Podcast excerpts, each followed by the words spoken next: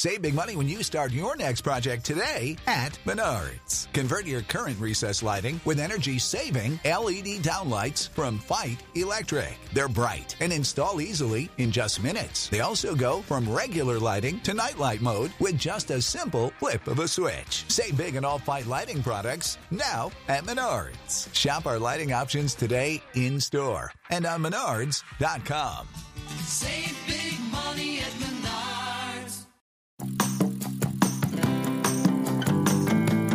Welcome to the Postpartum Coach podcast, where we embrace our needs as moms, we learn to lead ourselves first, then our families, and where we create our own healing from the inside out to find our way to the work we were meant to do in this world. I'm your host, a fellow mom of three and a certified life coach, Lizzie Langston.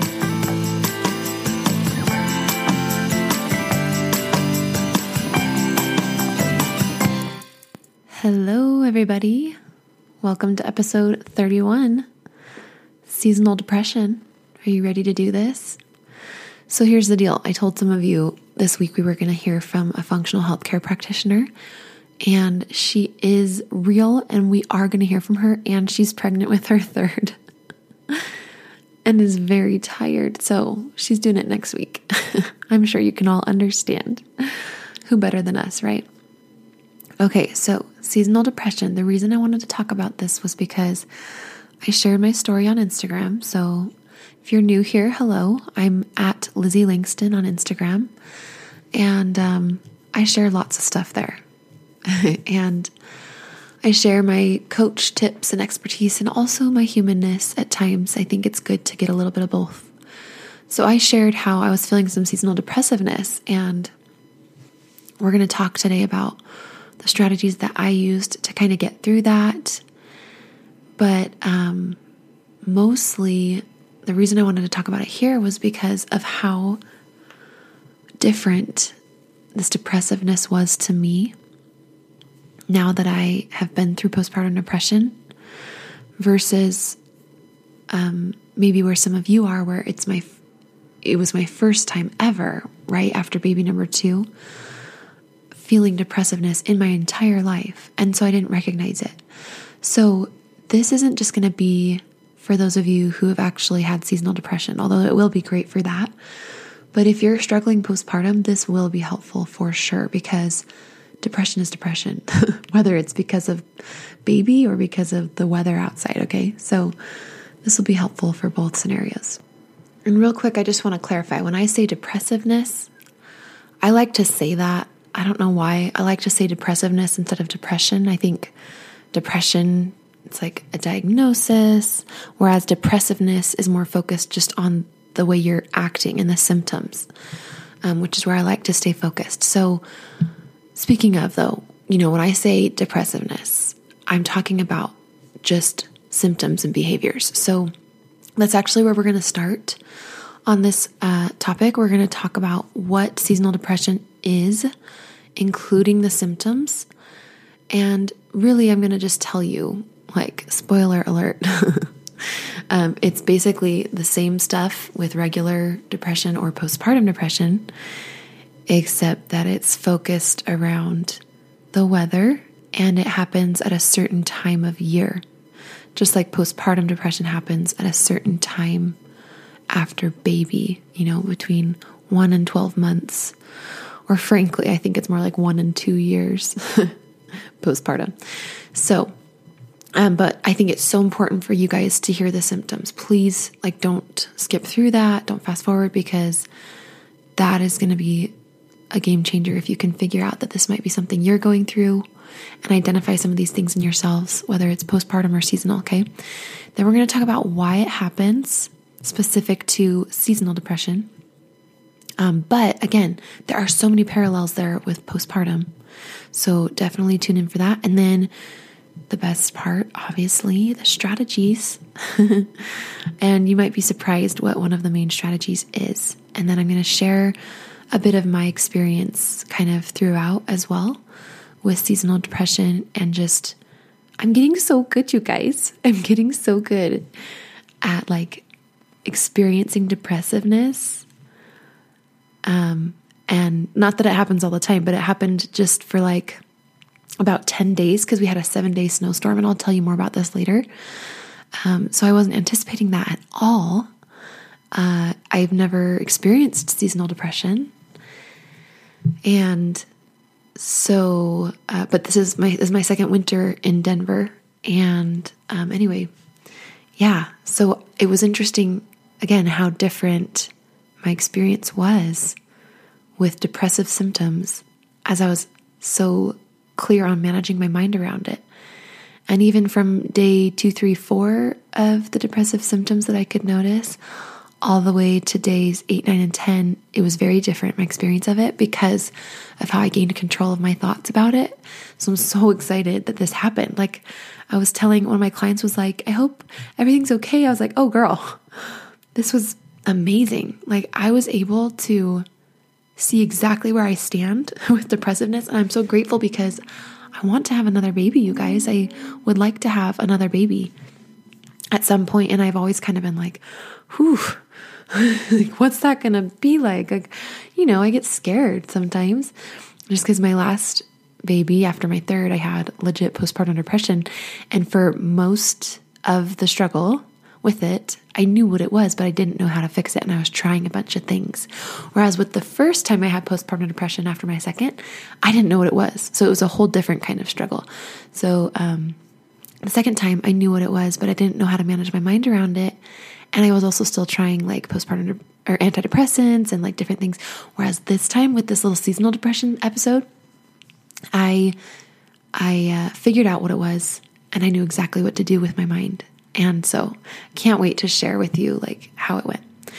Okay, so that's the deal. We're going to end with strategies, and um, I've got some good stuff in the show notes for you today because I'm I'm giving you some good resources. So definitely, if you hear anything that you're interested in, everything's going to be down in the show notes. All right, so what is seasonal depression? I'm so excited. Okay, so it's actually called seasonal affective disorder or SAD. Ah, wah, wah. no pun intended, um, kind of.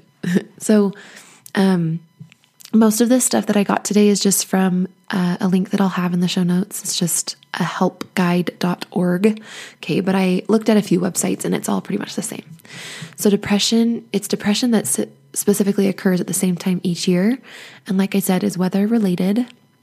So, it's going to affect your mood, your sleep, your appetite. By the way, it might not affect all of these for every person, it might just be a couple of these.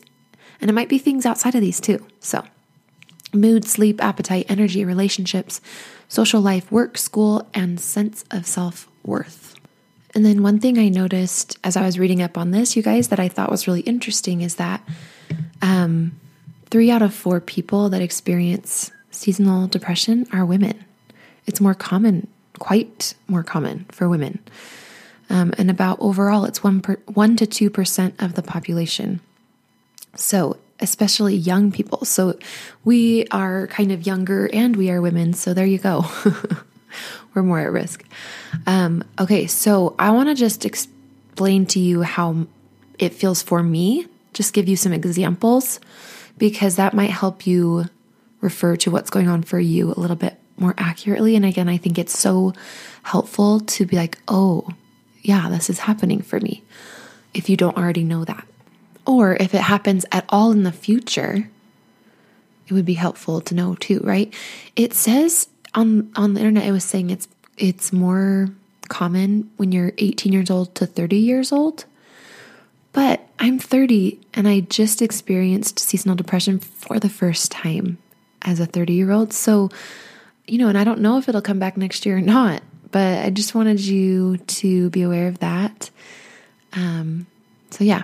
Okay, so for me, what this looks like, um, I'm going to read through like the specific symptoms and tell you. So, um, that's so interesting. Unexplained aches and pains. I'm not sure if I've had that one. I mean, I do, I have had some pain in my hands this last week, but I tend to believe that's just from the children. or I did accidentally eat three pieces of gluten bread and I'm off, completely off of gluten and I'm gluten intolerant.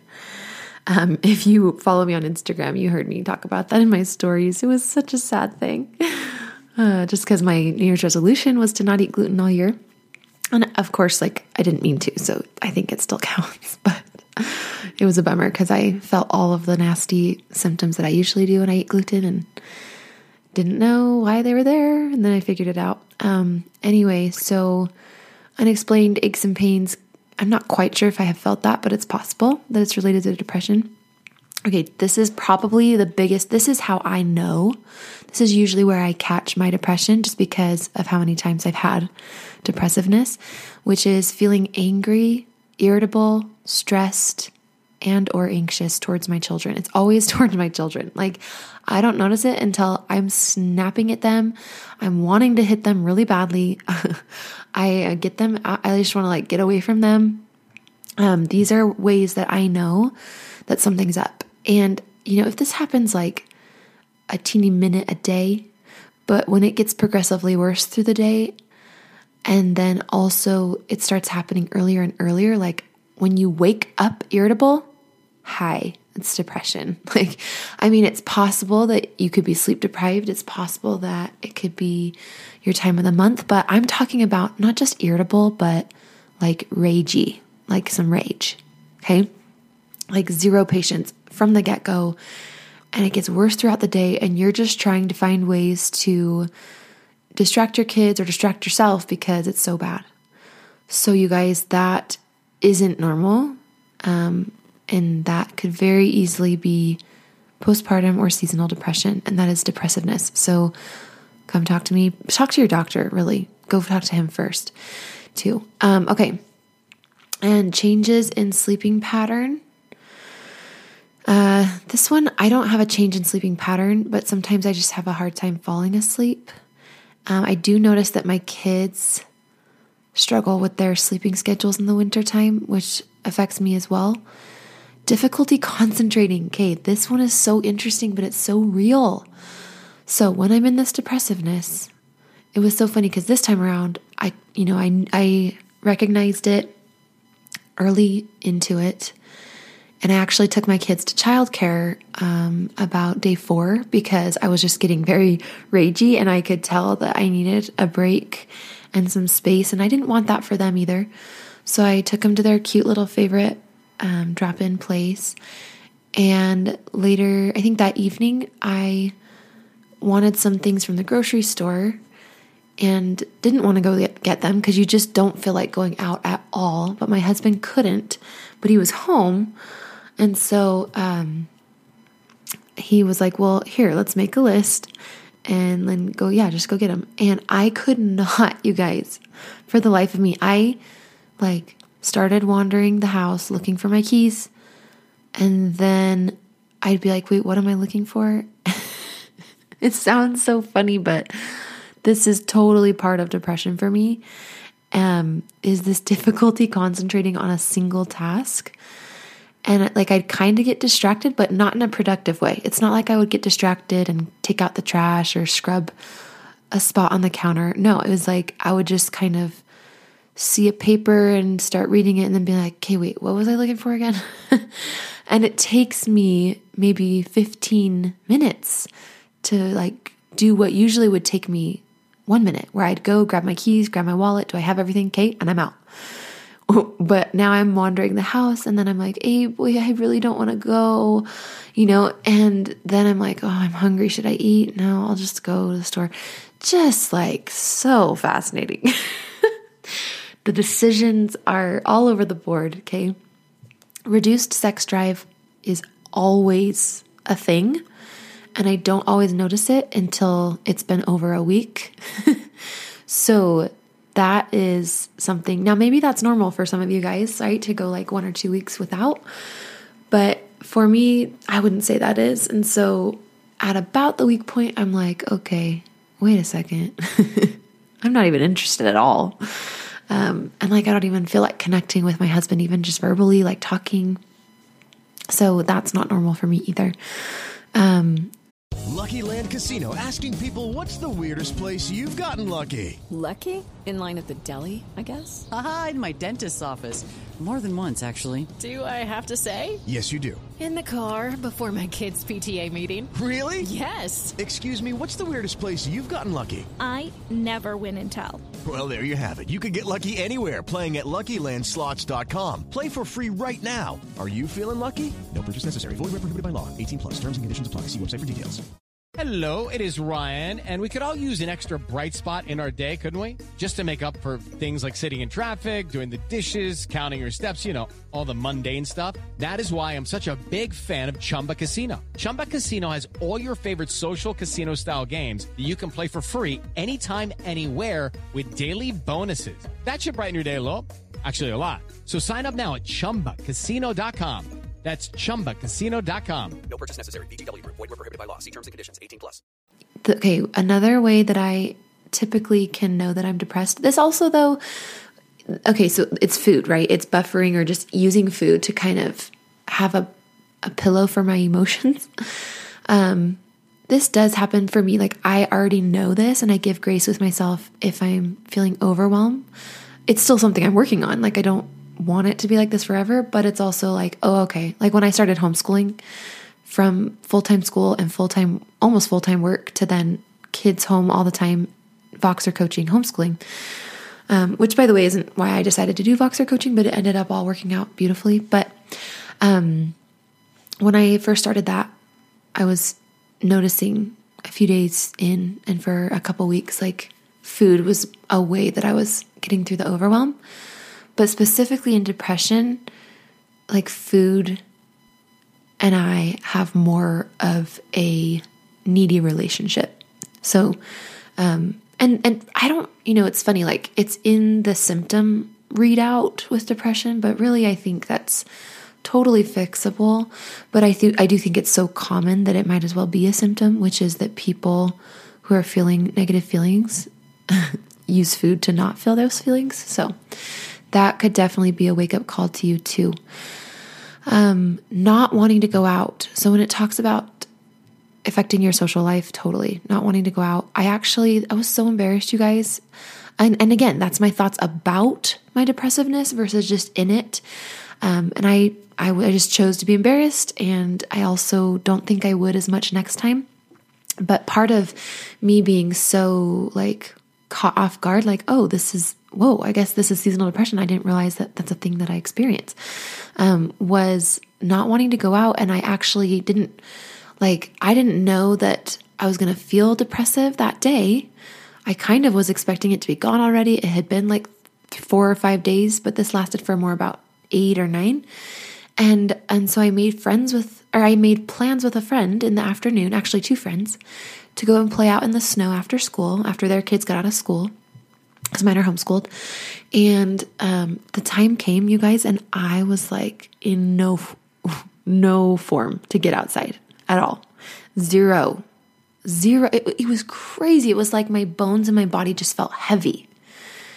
And there was zero, like nothing in my brain and or body that could get me to get up and like get the kids snow stuff on and go out.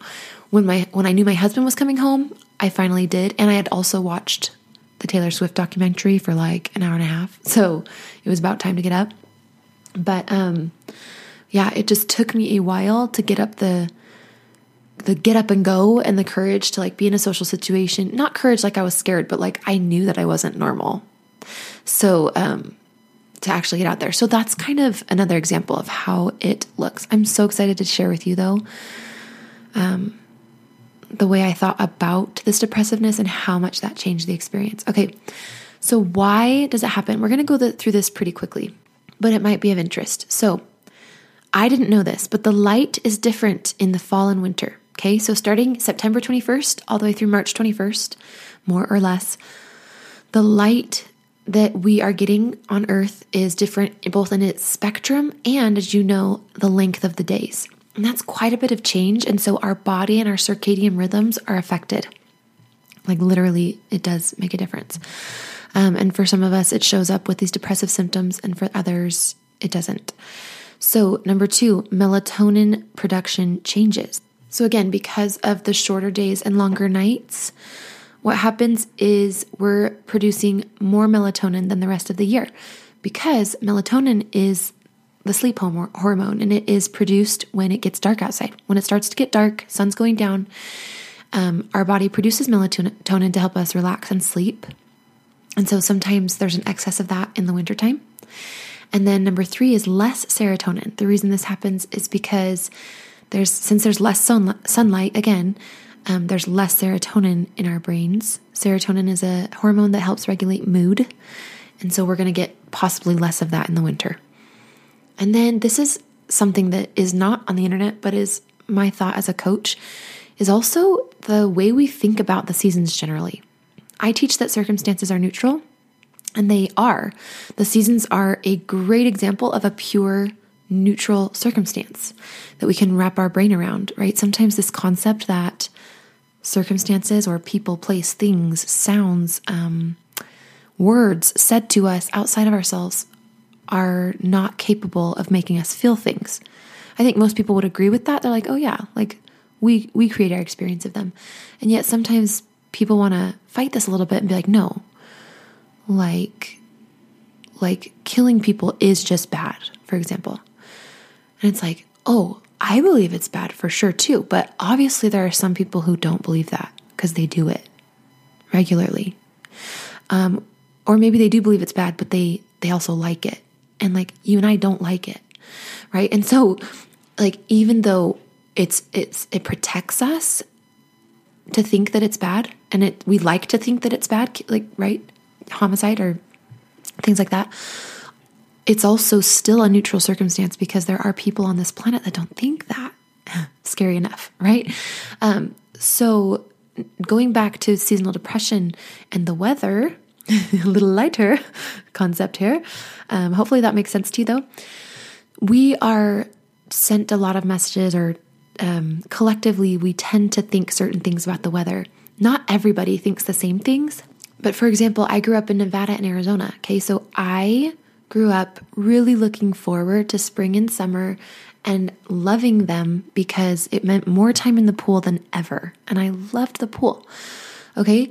Whereas somebody who maybe grew up in the Northeast didn't learn to swim till they were older and might not think swimming's the jam like I do and might visit Arizona or Nevada in the summer and be totally turned off, be like, this is ridiculously hot. I can't even stand this. Like, who lives here? See, so you learn to adapt, and it's just your experience of the extreme temperatures, either way, is different based on where you live, based on what, like, you were taught. I think people in different areas with different weather patterns collectively think different things about those weather patterns as a way to survive. So when you take someone like me, who was raised in the desert, and you put her in Colorado in her 30s, um, yeah, seasonal depression is a thing. It could happen. And while I understand that there's the circadian rhythms and things, I also am going to fess up here that I have some thoughts that don't serve me about cold weather, specifically in February after. Um, so in Colorado, the snow, like December and November, are not as snowy at all as the end of January and February and March. So fascinating learning this. But um, you know, we get spoiled with this beautiful, sunny, clear winter. Uh, December and January, and then February, it starts dumping, and we have these gray snowstorms for a few days at a time. Now, once the snow is gone, it's sunny. But what's interesting is I tend to take on, and I want to notice if you find this with yourself too, if the snow in the winter is a thing for you. I tend to have this thought like, we'll just wait for this to pass. And frankly, in some cases, you really should wait for it to pass, but there's a lot of the snowiness that other people feel comfortable getting out and playing in it or driving in it. And I'm like, no, thank you. I'll wait till it's nice and sunny outside. That's how I like it. And so that's my own doing, though, right? I could work on my thoughts about that and enjoy the snow more while it's there, but I tend to resist it. And that resistance backfires, and I find myself inside for too long, I find myself resenting the snow because I attribute the snow as the reason I can't go outside, which isn't true at all, right? Um, but this was, and this is all what I've been learning. This has been my work here with the seasonal depression. So, again, I'm glad to share it with you guys. Hopefully, it'll help. Um, and so, I do think that uh, part of why seasonal depression is possible is as well the way that we're thinking about the fall and winter, especially, I mean, let's be honest, it's really the winter and the school. Another thought I have about it is the dog is so hyper, you know, and we have a treadmill. So I like to hook him up to the treadmill, but it's just not the same as him running for an hour and a half outside. And he does go outside on his own sometimes, but that's another thing for me that goes through my thoughts. Um, my children, after we've been inside for a few days, I'm like, okay, we all need to get out, but it's still snowing outside, and I don't like driving in the snow, and I don't want to play in the snow because it's cold, you know. Whereas some other moms might be like, all right, let's gear up, let's go outside. Um, and I'm getting better at that. But if you're like me on that, it could be something that is um, causing, like the winter is feeling restrictive to you, or you're resenting it, or you don't like it because of your thoughts, you know, totally separate from the circadian rhythms and the hormones and all of that. So be aware of what your thoughts are. And we're going to talk about that a little bit more later. Okay, now into the strategies, friends. Let's get some help for us, okay? The first thing, this is what I think might surprise you get more familiar with the symptoms. So if you are in postpartum, or sorry, well, postpartum, yes, but also seasonal depression. you like how I'm always talking to postpartum moms, so you know, slips out here there. But it's true. Like these are these kind of coincide. They're like they you could flip them back and forth. So either way, whether it's postpartum or seasonal or a little bit of both, dang. Um, the first thing you're, I'm going to tell you to do is like look up the symptoms or review this podcast, you know, listen to them again, whatever, take some notes, put them up somewhere you, where you can see them. And when you start to um, draw awareness that something's off, which might happen at random times, um, and it's more likely to happen if you're already familiar with the symptoms, then you'll be able to just see them and know what's happening. And that is, I, I don't want you to underestimate how powerful that is when you're in it because it changes the way that you approach getting help, um, how much help you seek, how often you seek it. And that's huge, right? For me, when I was able to notice what was going on with the rage specifically, the anger, I was immediately like, okay, that's what this is. This is this must be seasonal depression because I'm not depressed for any other reason and it's so random, right? And but it is it has been snowing for like at that time it had been snowing for three days straight is when it started, and then all the way for seven days of snowstorms. And so, um, yeah, so I was able to take action because I knew the symptoms and I was able to identify them. Otherwise, your quality of life and your quality of motherhood starts to go down. And the, the, the reason, like, I want to say something about this is because your brain will eat that stuff alive, man. Like if you are starting to treat your kids crappier, especially, I know you guys, that's a very that's a subject where your brain wants to chatter to you a lot and tear you down. So not only is your depressiveness not getting any better, but your mental talk to yourself about what you don't even know is depressiveness is going to eat at you and really wear you down. And then the depressiveness can get worse, and you still don't know what's going on, and you don't know why, and you're just thinking you're the worst person ever. This is where I try to catch my now clients and potential clients, all of you guys. I want to catch you at this place where you are just coming into awareness that this might be depression, but you are really worn down from talking to yourself really meanly and being just so upset about how you're treating your kids is usually how we first start to recognize it. So sad how we don't start to recognize it in the way we talk to ourselves. But regardless, it doesn't matter. Um, this is this is so important. You've got to know what the symptoms are. Okay. I'm going to wrap this point up by also just drawing the analogy. You've all heard about this, right? A frog that's slowly boiling in water doesn't jump out, right? Versus a frog that knows and can identify and feel because it knows what regular water feels like and it knows what extreme boiling water feels like will jump right out. It's going to go hop out and get some help right? So um when you are not aware of the symptoms, you are so likely to be like a frog boiling slowly. And there's so much suffering that can come there. Um, and then when you finally do recognize what's going on, this is totally what happened with me, by the way, with my first round of postpartum depression. Because I was like, I didn't know the symptoms at all and I wasn't aware of anything. I didn't even think, it didn't even cross my mind that this could be postpartum depression. I just knew things were really hard after that second baby. And I kind of just thought it was going to be like this for a while. I don't even know what I thought. I was just in it. I was surviving. Um, but this is why by the time I figured out it was postpartum depression, I literally had to have a friend drive me to the doctor. I was so, so unable to function. And it hurts my heart to think that I wasn't able to get myself help sooner. And to, I was, it, it hurts my heart that I was able to get to such a non functioning, deadened place with suicidal thoughts. Like, I don't want humans to have to go to that place when the simple solution is to just be aware of the symptoms and start to recognize them and then make decisions to get help accordingly. Be the frog that jumps out of that water, right? but we have to know when life is boiling and when it's not normal that it's boiling. We, we can't, we got to stop just thinking it's normal that life's super hard and we feel crappy and we're treating our kids crappy. And then our friends come over and we're like, oh, yeah, we're fine. Hell no, you're not. And this isn't normal. So you can get help. All right.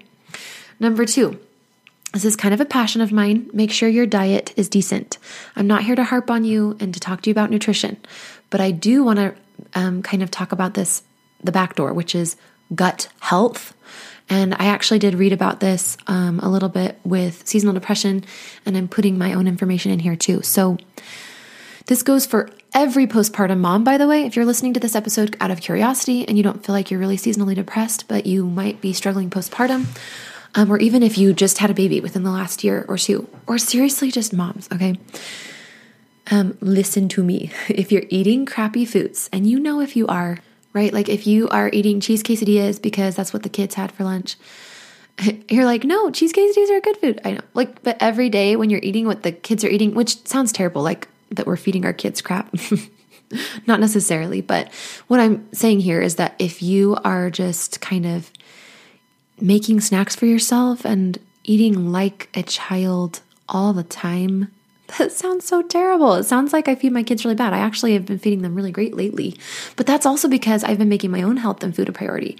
So sometimes when the bar is set low for our kids, it tends to be also set low for ourselves. And we are not um, feeding ourselves nutritious foods with the full color spectrum, right? You want to be eating the rainbow. But if you're eating mostly white and yellow foods with like wheat or meat and not a lot of the fresh produce stuff, that's not helping you. And here are some things, and I, I don't pass judgment, like I've been there, okay? So, first of all, just make more time for yourself. and buy yourself some pre-prepared mood, uh, foods for a while maybe like some salads that are ready to go even if they're more expensive it's just for a bit while you're in the crazy, okay? But here's what can happen if you're constantly eating like that that can affect your mood and your mental health. So, number one, your gut lining and the walls of your gut, okay, your intestines, can actually get broken down over time. And um, things from your gut can then, worst case scenario, this doesn't typically happen, but it can, and it did happen to me. Um, I believe, which it can it can get into your bloodstream. So stuff from your food, literally like bits of food and particles can be floating around your body. So that's not good, right? And that can, um, for me, it was inflammation was the main thing I noticed in joint pain, but also probably do a lot of other stuff. I don't even know. So that can happen. And then before your gut actually leaks, um, what can happen is poor absorption. So that just means that you won't be absorbing your foods well. And that means that you could be eating the healthiest foods, but if you're you're not going to be getting the nutrition from them. And you're going to be getting less nutrition than you think you're getting and than you need to get. And that can leave you with hormone and vitamin and other insufficiencies and imbalances. Right? All that hard work of eating healthy for nothing. So, if you want to learn more about gut health and mental health, I highly recommend it.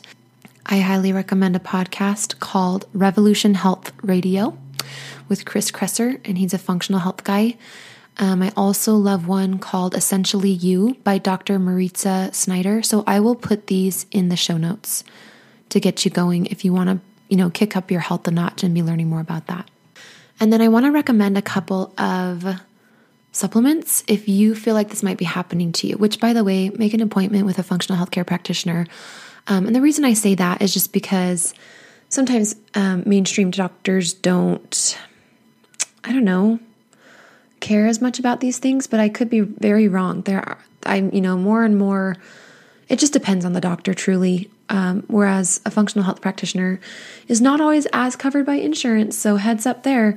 Um, but I love it. I pay out of pocket gladly to see a functional healthcare practitioner, and I don't have to go see her very often, which is really great. Um, it's it's very preventative usually.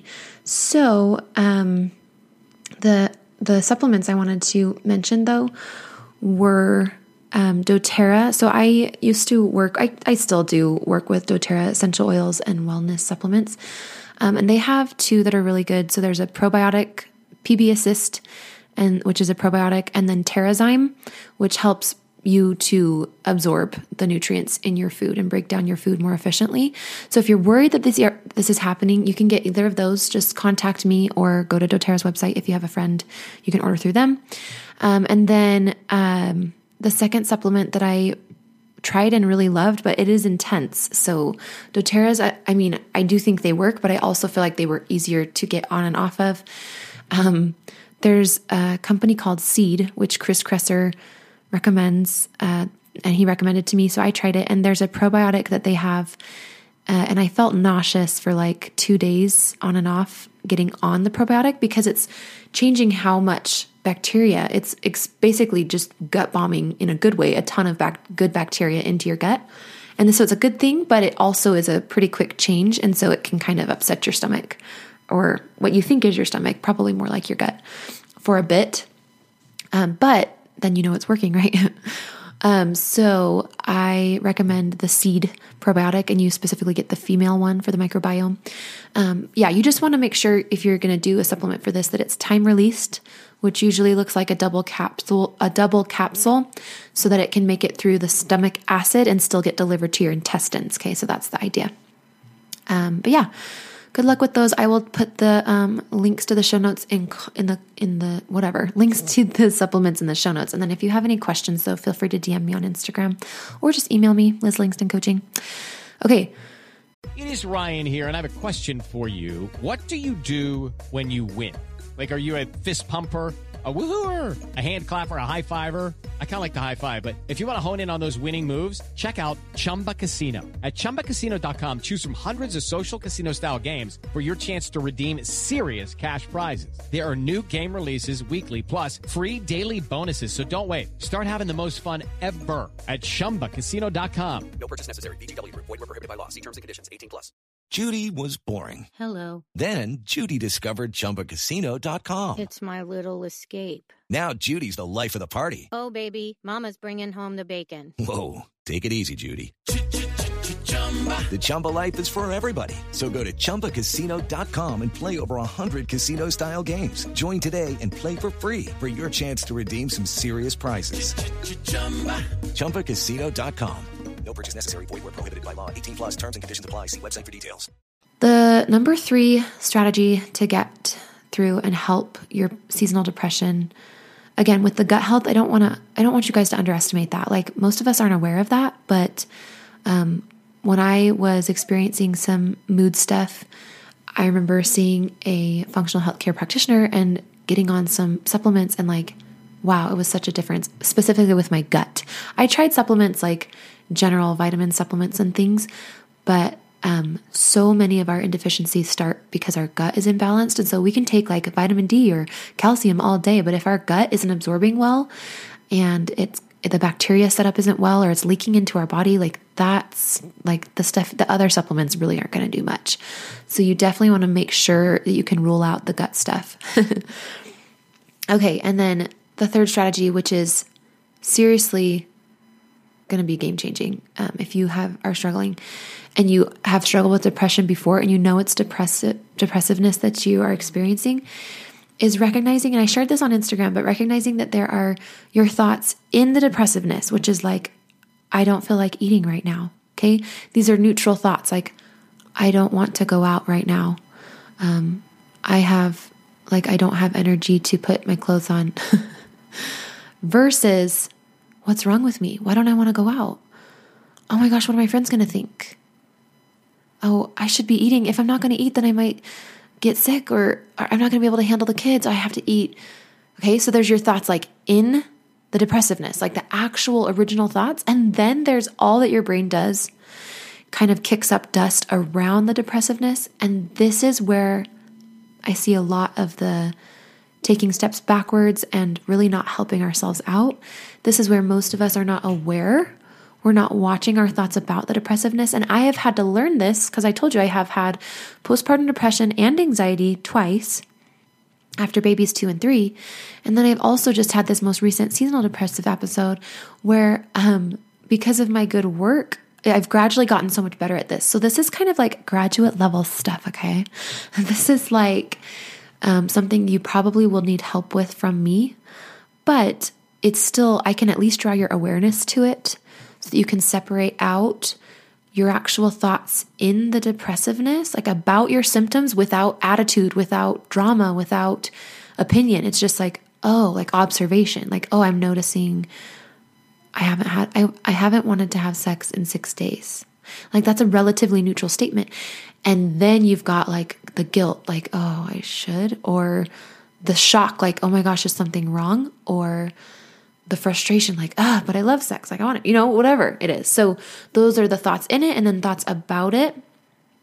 And this is seriously what saved me this last time. Like, um, because here's, I'll just share with you when I first started noticing the depressiveness come on, um, it was like day two. So, it started on a Friday, and then by Saturday, I was like, something's not right because it was sunny outside in between snowstorms, and I didn't want to go out.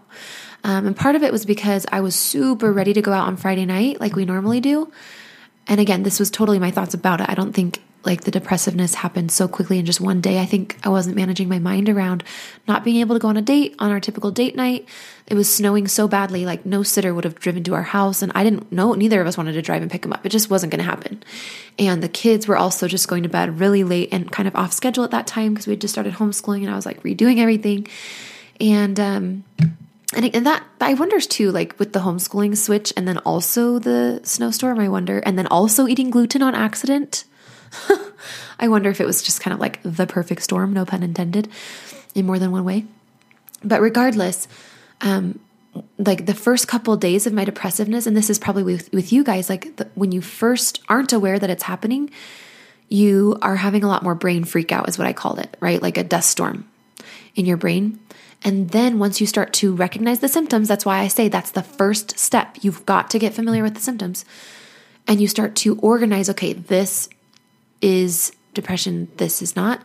Then you can actually work on whatever's within your power. Okay, so the thoughts about your depression are not necessarily the depression itself. Depression is not defined by thoughts other than just suicide or with postpartum depression, intrusive thoughts about harming your baby or harming yourself. And yet, um, and so it's just the symptoms that are the depression, technically. And then again, besides what the thoughts that I just mentioned. And so the rest of it, when it comes to your thoughts, you can manage. And that's where I do a ton of work with my really depressed clients um, and also very anxious clients. Is we, the like, they want to get rid of the anxiety, they want to get rid of the depression, if they're even at the point where they recognize that it's there. So that's where I want you guys is to try, try to recognize that it's there. But but what we always have to do first is clean up our thoughts about it and just get better at allowing it. And um, and then also I teach you some strategies because I just know lots of stuff. Okay, and then so I hope that helps. There's thoughts in it versus thoughts about it, and you've got to watch those carefully and separate the two. And you can change and work on your thoughts about the depressiveness. And I encourage you to have very neutral thoughts about observing the depressiveness as it is. All right, and then step number four, and this is the last strategy we're going to talk about today, which is get creative with ways to get outside and interact with your winter. I'm like, Lizzie, I'm talking to you. this is what I'm working on. Okay. So this is where my work currently is centered is proving my brain wrong that you just can't do all this fun stuff in winter, that there's nothing to do in winter, that you just have to wait till it passes. I can't wait till summer. Oh my gosh. No. Sorry, desert dweller girl. You're going to have to learn the hard way like everyone else. So I'm just reteaching myself how to play and have fun even in the winter months. It's something I've never had to do really. It's a new skill, especially with kids. This is definitely only the second time I've ever done this with kids. Last year was our first winter here um, on our own, living in this house. Before that, you know, I'd gone to BYU, Idaho. I'd been in BYU Provo and Idaho and Provo, especially Rexburg. They've got a lot of wind, a lot of snowstorms, but I was dating and I had classes to go to and things to get me out of the house. Like, and it was just so different. So, Get creative with ways to get outside and interact in winter. Okay, I included one of my favorite um, links to ideas to play in winter. It's from a blogger that is part of the Called to Homeschool ca- uh, podcast. So, as you know, I've transitioned to homeschool, homeschool, and I hired a coach to help me do that. Her name's Meg. She's one of the co-hosts of this podcast called to homeschool. Called to homeschool. But anyway, I have the link to one of their show notes links on an episode about winter fun and winter activities. But I'm just going to share a few of the ideas right here. So, the first thing is a winter nature study. Um, which you know you don't even have to go outside. You can be inside with the baby and you can send your kids out and they can you can have them go look for specific things. And she has the whole rundown of how to do it and what you can look for in winter um, in the link in the show notes. So there's also a snow tea party. What? Get your tea stuff out and fill it all with snow. Put in little cinnamon sticks. Have a snow tea party. Painting in the snow you know, so getting a, a bottle full of water, putting some food coloring in it, maybe a little salt, saline, whatever, and then go out there and spray paint the snow. How fun. Or in a controlled mess setting, you could bring it in like on a big cookie sheet and let them kind of do that. Painting the snow, um, fizzing snowman science. So we actually did this one. It was really, really fun and messy. So just a heads up, you got to kind of be prepared. But I just got a big uh, plastic covered table mat that I have for crafts uh, over the kitchen table. I got cookie sheets and bowls for each child, and then just got out my huge, you know, Costco sized bag of baking soda and did half baking soda and just kept adding shaving cream until I had a nice, it was almost like a fun Play Doh consistency. It was so cool. I definitely, if you're like a texture thing person, if you like playing with your child's kinetic sand or um, playing with Play Doh or like a stress ball kind of relaxes you, this one will be fun for you too because the feel of the baking soda and shaving cream together is really fun. It feels really good. And then, um, so of course, your kids can build cool little, like little snowmen or whatever they want to build. You can put it in the fridge if you want to kind of preserve it. Or if they're done building and they just want to see a cool, fun explosion, you pour vinegar on their creations and they just go, they foam up and it's super fun. And they just keep foaming and keep foaming. So that kept my kids busy. Um, watching the snow melt, so bringing in some snow in a bowl, watching it melt, measuring how much snow there is, and then a couple hours later, how much water there is. There was a fun science experiment I found on nationalgeographickids.com, I think was the website. And um, I'll link it below, but it's really easy. You get an egg and you get vinegar and you put it all in a bowl and you let that egg sit in the vinegar for two days. So this one's like you know, not going to fill a ton of time, but it'll be fun once it's done. And what the vinegar does is it breaks down the sort of, I don't know what it is, but the parts of the egg that keep it firm. And so the shell stays intact, but it's squishy. It's like a rubbery egg with a shell on it. It's kind of creepy, but you can do that as well. and then last but not least, um, there's some winter printables that um, are going to be at this call to homeschool link as well.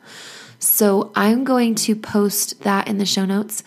But in conclusion, I just want to say from somebody who's doing this work on her own that if winter is a bore for you, if maybe you're not even in seasonal depression, but you're kind of like, ugh, with the winter, first of all, heads up, it could get to the point of seasonal depression if you don't start watching your thoughts. And then, second of all, totally, if you are in the depressiveness that we've talked about and you're recognizing some of these symptoms in yourself, I just want you to know that you can coexist with depressive symptoms and not have it be like scary. You know what I'm starting to realize, you guys, is that depression and depressiveness, when you manage your mind around it, it can just be like kind of a friend that comes and sits on your shoulder. I want you to think um think Inside Out. Have you ever seen the movie Inside Out?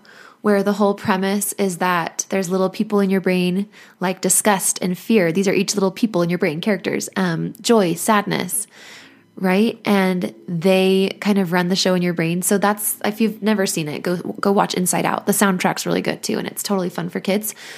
Um, but the reason I bring that one in is because in the movie, sadness just comes and like puts her hand on the core memories and turns them blue. Or you know, or the way that sadness comforts the other people in the movie is just like, it's okay.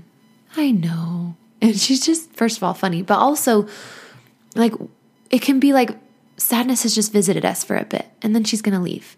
That's how I've come to see depression. And I used to just freak out about it and be like, oh my gosh. And that's when I even knew what it was the very first thing I did is just suffer and suffer and suffer and think that it was normal. So that's my passion is that's where I try to educate and advocate for maternal mental health there.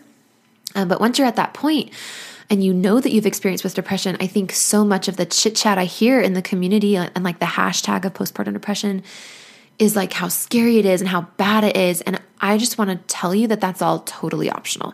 And in fact, when you manage your mind like I have around depressiveness, you come to realize that like you can just coexist with it and just there's really not a whole lot that you have to do. You just adapt a few things, maybe tell a few friends. Um, if you've ever watched Modern Love, it's on Netflix. Anne Hathaway plays a bipolar girl who hid the fact that she's bipolar from all these men that she's dating, but like doesn't show up for dates and can't get herself to get out the door and stuff like this. It's actually kind of sad sometimes to watch and be like, man, that would be so hard. But um,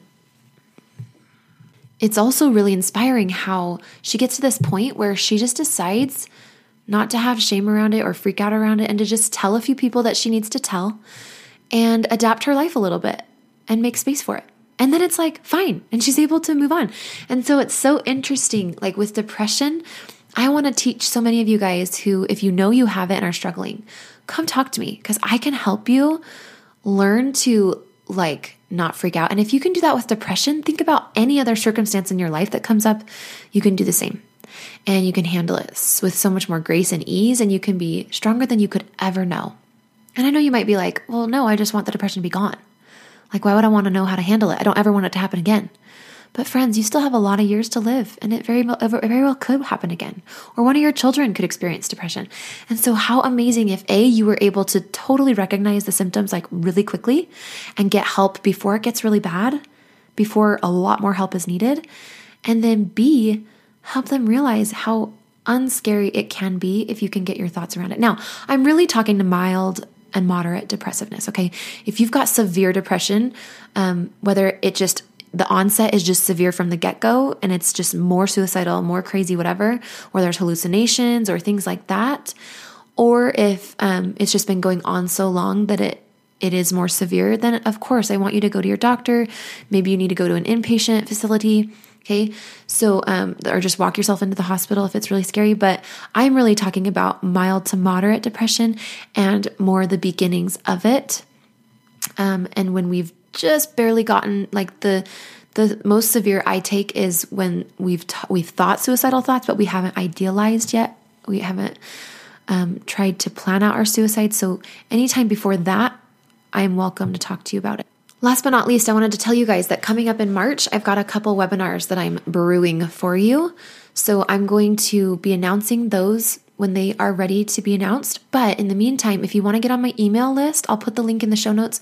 Um, and also just follow me on Instagram, and then you won't miss those. So you can register for them and get really good hour long free help on a couple topics that I feel are really important for you guys right now.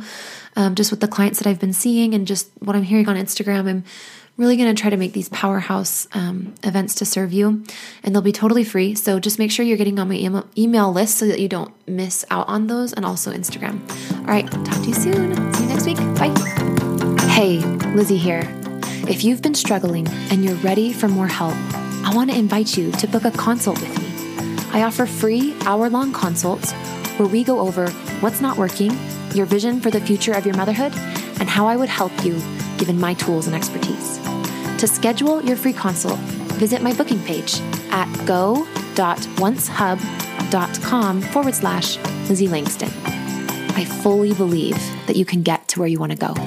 I'll see you on the consult.